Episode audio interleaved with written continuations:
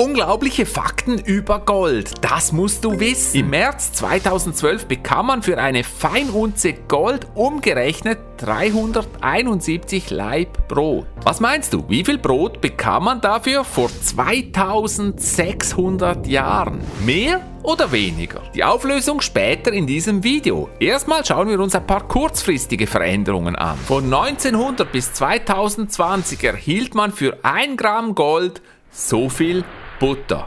Man sieht, 2020 erhält man deutlich mehr Butter für 1 Gramm Gold. So sieht's aus für Milch. In den letzten 100 Jahren hat sich die Milch, die man für 1 Gramm Gold bekommt, etwa verdoppelt. So sieht's aus für Brot. In den letzten 120 Jahren erhält man fast genau gleich viel Brot für 1 Gramm Gold, natürlich mit kleinen Schwankungen, abhängig vom Produkt. Bei Butter recht stark, bei Milch etwas weniger, bei Brot eine recht stabile Schwingung. Vor allem ist es stabil, wenn man es mit Papiergeld vergleicht. 1900 bekam man für einen US-Dollar etwa 1,5 Gramm Gold. Da war er noch richtig teuer. Was meinst du, wie viel war es in 2020? Faktor 14 wie die Butter, Faktor 3 wie die Milch oder etwa Faktor 1 wie das Brot? Viel schlimmer. Tatsächlich bekommt man für einen US-Dollar im 2020 nur noch 0,02 Gramm Gold. Das ist eine Verschlechterung um Faktor 72 in nur 120 Jahren. Da ist Gold im Vergleich doch recht stabil. Ein Blick auf die Währungen ist überhaupt sehr interessant. Hält man Gold stabil,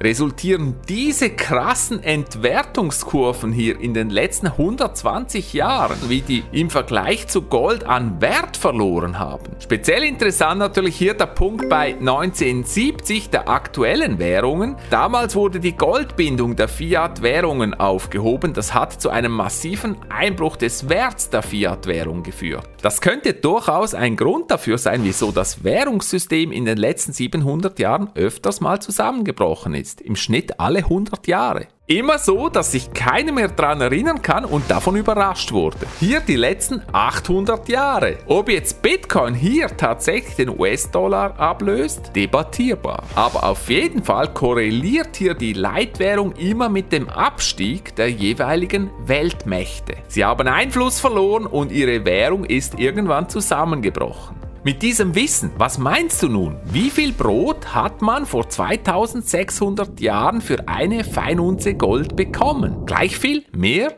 Weniger?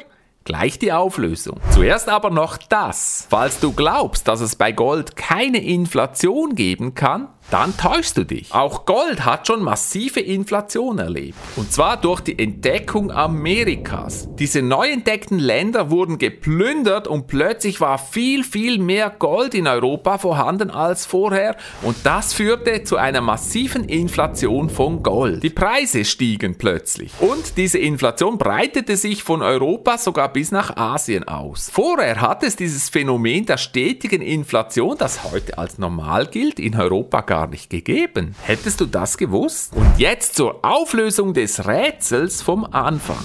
Wie hättest du entschieden? Für eine Feinunze Gold heute 371 Laib Brote, vor 2600 Jahren mehr, gleich viel oder weniger? Tatsächlich ist es so, dass man fast genau gleich viel Brot erhalten hat für eine Feinunze Gold vor 2600 Jahren im Neubabylonischen Reich. Die Kaufkraft von Gold blieb praktisch gleich. Fazit: Gold hat seit Tausenden von Jahren eine fast stabile Kaufkraft. Wie ist das möglich? Was ist der Grund? Vielleicht ist es ja so, dass man bei jedem Währungscrash wieder auf das Altbewährte setzt. Immerhin passiert es alle 100 Jahre. Genau ein so großer Zeitraum, dass sich keiner mehr an den letzten Crash erinnert. Zweiter Punkt: Gold unterliegt aber auch Risiken und Schwankungen, vor allem in kurzen Zeiträumen oder wenn plötzlich eine viel, viel größere Goldmenge entstehen würde. Dritter Punkt: Ob nun die Menschheit in der nächsten Krise wieder auf Gold zurückfällt oder diesmal auf Bitcoin als total neuer Versuch aufgrund der neuen technischen Möglichkeiten oder vielleicht beides? Das wird sich zeigen. Es bleibt auf jeden Fall sehr spannend. Schreib mir doch in die Kommentare, was du dazu meinst. Und jetzt schau dir unbedingt dieses Video hier auch an.